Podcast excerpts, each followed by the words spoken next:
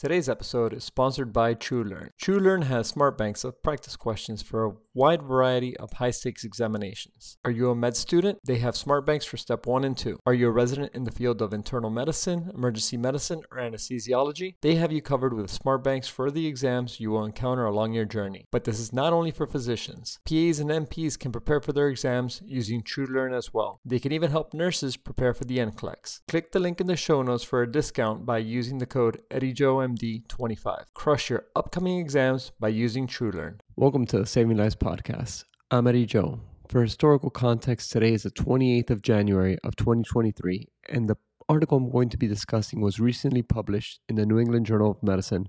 I believe it was on the 21st of this month. Yep, it was the 21st of this month. And it has to do with the amount of IV fluids that we give patients in resuscitation. Unfortunately, this article is not free for you to download, but most people have a way to access the New England Journal of Medicine, which where this is published, by using a local library or by asking a friend. But I feel that this article is quite important, although at the end of the day, well, let me not spoil it for you. The reason why it's important is because the first thing most clinicians do when a patient is hypotensive is provide them with IV fluids. The surviving sepsis guidelines recommend 30 cc's per kilogram in patients who are in septic shock or who are hypotensive with a lactate of greater than 4. It often bears reminding that the whole objective of providing IV fluids to patients is to increase their stroke volume. After all, I always remind people of this equation that the mean arterial pressure is equal to cardiac output times systemic vascular resistance. Some people use CVP, but for the sake of simplicity, I tend to leave that out. To break this down even further, cardiac output is heart rate times stroke volume. So when a patient is septic, they vasodilate and hence drop their SVR. Normal SVR is 800 to 1200. This drops it less than 800. And it's worth discussing that these fluids we provide patients does not change the SVR. The SVR is improved by treating the inflammatory process or as some describe, the overactive inflammatory process that is sepsis. One thing that has taken place is that this 30 cc per kilogram recommendation by the Surviving Sepsis campaign has been adopted by CMS. For those who don't know, CMS is the Center for Medicare and Medicaid Services, and it has been adopted as a metric to which hospitals are scrutinized and ultimately reimbursed. This could be for the better or for the worse. And I've been working on a post for several months now, examining exactly where this 30 cc per kilogram of IV fluid recommendation came out of. But long story short, it seems to be kind of arbitrary and as if, as if it came out of thin air. Because believe it or not, there's no systematic uh, randomized control trial that was performed with different volumes of IV, IV fluids. And from there, they found that 30 cc's per kilogram was the best one. Now, that being said, I have always been a huge proponent of individualized medicine because we treat individual human beings, not groups of people. We don't treat metrics and we certainly do not treat guidelines. So I was excited to hear initially about two trials that I, to be honest, incorrectly believed would be potentially pushing back on the 30 cc's per kilogram guideline. And these two trials were the classic trial and now the Clovers trial, which I'm going to be discussing today. Unfortunately, the classic trial still gave patients a significant amount of IV fluids in the emergency department prior to enrollment in the ICU. Also, these patients got a lot of fluids in the wards. Many of these patients were patients who came out of the hospital wards or the operating room. But overall, it was more of a trial looking at IV fluids provided in the ICU. Long story short, in that particular trial, there were no differences in outcomes. Now, for this particular podcast, I'm going to go ahead and read the Clovers trial, which again was published just a week ago on January 21st, and kind of report my findings and thoughts on the study in real time. As always, I definitely recommend you read this article for yourself and don't trust me, as this is my breakdown on the paper, and ultimately, this is not medical advice. The purpose of this paper was to sort out if a restrictive fluid strategy for sepsis related hypotension would lead to lower mortality than a liberal fluid strategy. Right off the bat, I want to know how they define restrictive and liberal fluid strategies, as well as when in the course of resuscitation did enrollment begin. But let me just hold my horses here. Reading the introduction to any paper is always worth one's time as they give a good backdrop as to why the authors are conducting this trial, and they also give you citations to the, I guess you would say, the backbone trials that have led to where we are today with regard to these data. The next part of this particular paper are the methods. And here they specify that this is a multi center, randomized, unblinded superiority trial. This is also a trial conducted by the PETAL Network, P E T A L. And I've worked with this group before. They conduct fantastic work with the research. So, right off the bat, I feel that this will be a well conducted trial. It's also published in the New England Journal of Medicine, which the majority of the time they publish good stuff. Sometimes they don't, but here we are. Next up is the patient population. They enrolled patients who were over 18 years old. These patients needed to be septic with either a suspected or confirmed infection. If the systolic blood pressure was less than 100 after a liter of fluid, they were deemed to be eligible to carry on in this trial.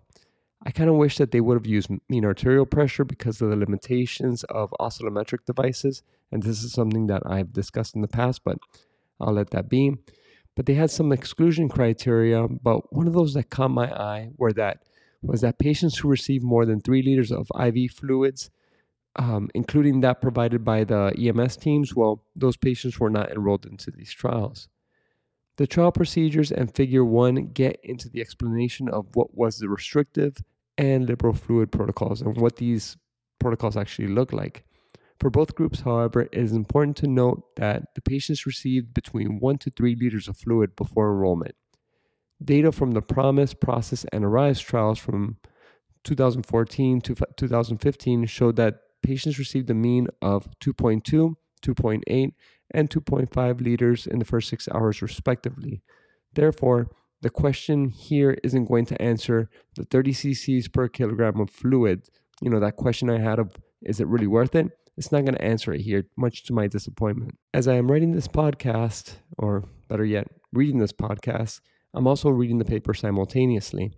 And I saw that they used a systolic blood pressure of less than 100 or a mean arterial pressure of less than 65 to define hypotension. So I'm glad that map came out to play as that's what I used in my practice. Also, both of these protocols took place for a total of 24 hours. Getting into the restrictive protocols, if a patient received less than two liters of fluid, they received an additional amount of fluids in order to achieve two liters. At least that's how I understand it to be. If the patient is still hypotensive, as de- defined by a MAP less than 65 or systolic blood pressure less than 90, they were started on norepinephrine. That was their primary vasopressor. If the patients were still hypotensive after this, they received the second vasopressor, which tended to be epinephrine more than anything else. Patients in the restrictive group received additional fluids if they were severely hypotensive, if their hypotension was refractory to vasopressors, if their lactate was elevated at greater than 4 after 2 hours, if they had sinus tachycardia with a heart rate greater than 130, or if by the echocardiogram and uh, point of care ultrasound, they looked like they were dry by assessing the IVC, checking a delta stroke volume, or left ventricular end diastolic index on echo. In these cases, an additional 500 cc's of fluid boluses were provided. When you need mealtime inspiration, it's worth shopping Kroger, where you'll find over 30,000 mouthwatering choices that excite your inner foodie. And no matter what tasty choice you make, you'll enjoy our everyday low prices, plus extra ways to save, like digital coupons worth over $600 each week. You can also save up to $1 off per gallon at the pump with fuel points. More savings and more inspiring flavors make shopping Kroger worth it every time. Kroger, fresh for everyone. Fuel restrictions apply. Moving on to the liberal fluid group, at the beginning of the protocol, these patients received two liters in addition to the one to three liters they received prior. So we're starting off already with three to five liters in these patients of fluids. These patients received additional 500 cc boluses if they remained either hypotensive, their lactate remained above 4, their urine output was less than 30 cc's per hour, they were tachycardic above 110, or if they were started on vasopressors. I noted that they weren't using any dynamic hemodynamic parameters like stroke volume assessments, which they did use in the restrictive group. These patients received additional 500 cc boluses, and they were only started on vasopressors only if these patients were severely hypotensive, their lactate was greater than 4 and increasing over 2 hours, if they received more than 5 liters total, or if they seemed to be fluid overloaded. A key point here is that if they received more than 5 liters, they stopped administering fluids per the protocol. I feel that a practice that takes place at a majority of institutions is to give more than 5 liters of fluids at times to avoid transferring the patient to the ICU and placing the patient on vasopressors. Now that we have gone through the protocols, let's go ahead and take a look at the results. Over the course of four years, they enrolled 1,563 patients at 60 different hospitals, a little over 780 patients in each group. Spoiler alert, they wanted to go ahead and enroll more patients, but they stopped the trial early for futility. When some people heard about this, they went ahead and right off the bat brushed off the rest of the trial, stating that there's no difference. But I like to state that there's still several things that we can learn from their efforts. Table 1 describes the baseline characteristics of the patients. There's nothing outside of the ordinary here, in my opinion. But on second thought, the fact that the average age was less than 60 makes me think that this patient population is rather young. They did a fantastic job of randomizing patients early with a median time of approximately one hour. This is fantastic work. It's really hard to enroll patients. The median volume of fluid that the patients received before randomization was approximately 2 liters. Looking at the differences in the fluids that the patients received, it is noted that the restrictive group received a median of 500 milliliters versus 2.3 liters in the liberal fluid group. During the 24 hours after randomization, it was noted that the restrictive fluid group received approximately 1.3 versus 3.4 in the liberal fluid group. This is a difference of a little over 2 liters. Patients with restrictive fluid received far more vasopressors versus the liberal fluid group at 59% versus 37% respectively. I can't say that I am surprised by this because, you know, part of the point was to start these patients on vasopressors a little bit earlier. The restrictive fluid group also had a longer duration of vasopressors in the first 24 hours at 9.6 hours versus 5.4 hours in the liberal fluid group. Some might say that giving fewer fluids leads to a longer time on vasopressors based on that table. However, this is just describing the first 24 hours. Have to kind of remind people to look at the details. We have to read further into the study to see if this carries on to lead to a longer length of stay in the ICU for these patients. Amongst the efficacy outcomes, the primary outcome was death before discharge home by day 90. Here, there was no difference with 14% in the restricted fluid group and 14.9 in the liberal fluid group. What caught my eye about these results is not that there was no difference, but it was the fact that less than 15% of these patients with sepsis and hypotension, so in other words, septic shock, passed away. The reason why I think that this is impressive is because generally speaking, mortality from sepsis lingers between 20 to 25, with some data going up to 30% mortality. I hope that this means that we're getting better at taking care of septic patients in this trial that took place at over 60, well, not over, but at 60 different centers. The authors had a long list of secondary outcomes which none showed any difference whatsoever. It was interesting to see that there was no difference in the need for renal replacement therapy, aka dialysis, between the two groups. There was also no difference in the days of vasopressor use in the two groups. It was also interesting to see that the liberal fluid group did not have more ARDS than the restrictive fluid group. There was also no difference in the patients who required intubation and mechanical ventilation. Overall, there was no significant adverse events which took place, which of all the adverse events, there was only 40 out of the over 1,500 patients enrolled in the study. None of which, by the way, were dis, uh, dusky fingers or toes nor gut ischemia. Norepinephrine was the primary vasopressor that was used in the study, and the vast majority of these patients had peripheral vasopressors. Thankfully, they only had three instances of extravasation, but thankfully, all three resolved without any complications nor residual clinical consequences per the authors. The authors also performed a very thorough subgroup analysis, of which nothing statistically significant was noted between the two groups.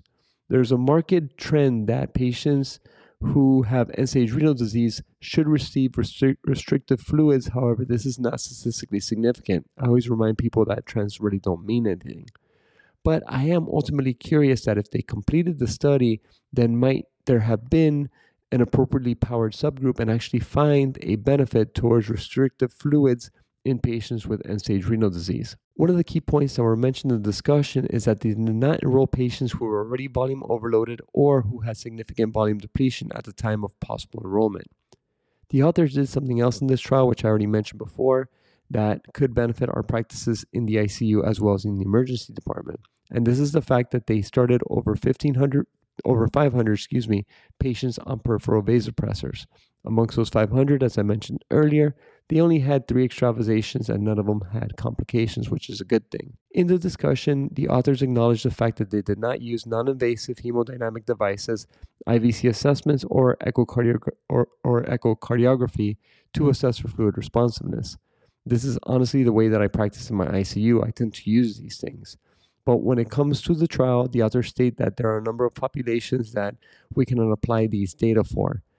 Ultimately, they did a great job of listing all the limitations that are a byproduct of creating such a study. After all, for those of us who have conducted clinical trials before, we know it's a huge pain in the butt. So, where do we go from here? It's easy for me to ask people to conduct certain trials without doing it myself. Yes, this does not give us the answer to the 30 cc per kilogram question, which is what I really wanted to know. It does not answer the question of dynamic resuscitation from time zero versus the typical practice that takes place at most institutions today, where they give patients three liters of fluid or four liters of fluid prior to calling the ICU. I guess that's not a wrong thing to do given that the mortality of these groups were less than 15%. Okay, give me a second. Let me take a look and check out the SOFA scores, which tell us the severity of illness for the patients enrolled in the study. So, looking at that a little bit further, the mean SOFA score of both groups at the time of enrollment was 3.4. Going back to the sepsis studies that I mentioned earlier, the ProMISe process and ARISE trial, a lot of them used the Apache score, but the ProMISe trial used um, the SOFA scores, and this was 4.2 and 4.3. But here they had 30% mortality between these two groups looking at different resuscitation strategies. Is that change in the SOFA score enough to account for this huge mortality difference between the two types of trials? I honestly can't say I know. I had an attending who told me that perhaps we're already doing the best we're going to be able to do regarding sepsis mortality and that the sepsis mortality is going to linger somewhere between the 15 to 25% range. I'd honestly like to think that we could do better, but I have to say that he's a far more intelligent man than I will ever be. So, to conclude this podcast, I guess you could keep doing what you're doing as you're doing your best to manage septic shock patients because these data certainly do not incline me to change my practice in one way or the other. Perhaps I could honestly be a little bit less judgmental of those physicians and clinicians, APPs, and such who give patients three to four liters of fluids before starting vasopressors. Now, I wonder if these authors can conduct a subgroup analysis to replicate the findings of the CENSER trial that was published in 2019. In that trial, they found that septic shock patients in whom norepinephrine was started earlier, well, they ended up meeting their hemodynamic endpoints faster with fluid complications. By that, I mean that they were able to achieve faster targeted mean arterial pressure settings. They were able to clear the lactate faster, which you all know I have a hard time with that terminology of clear clear the lactate, and their urine output was appropriate and faster. Uh, from a complication standpoint, they had less patients with arrhythmias and fewer patients with pulmonary edema.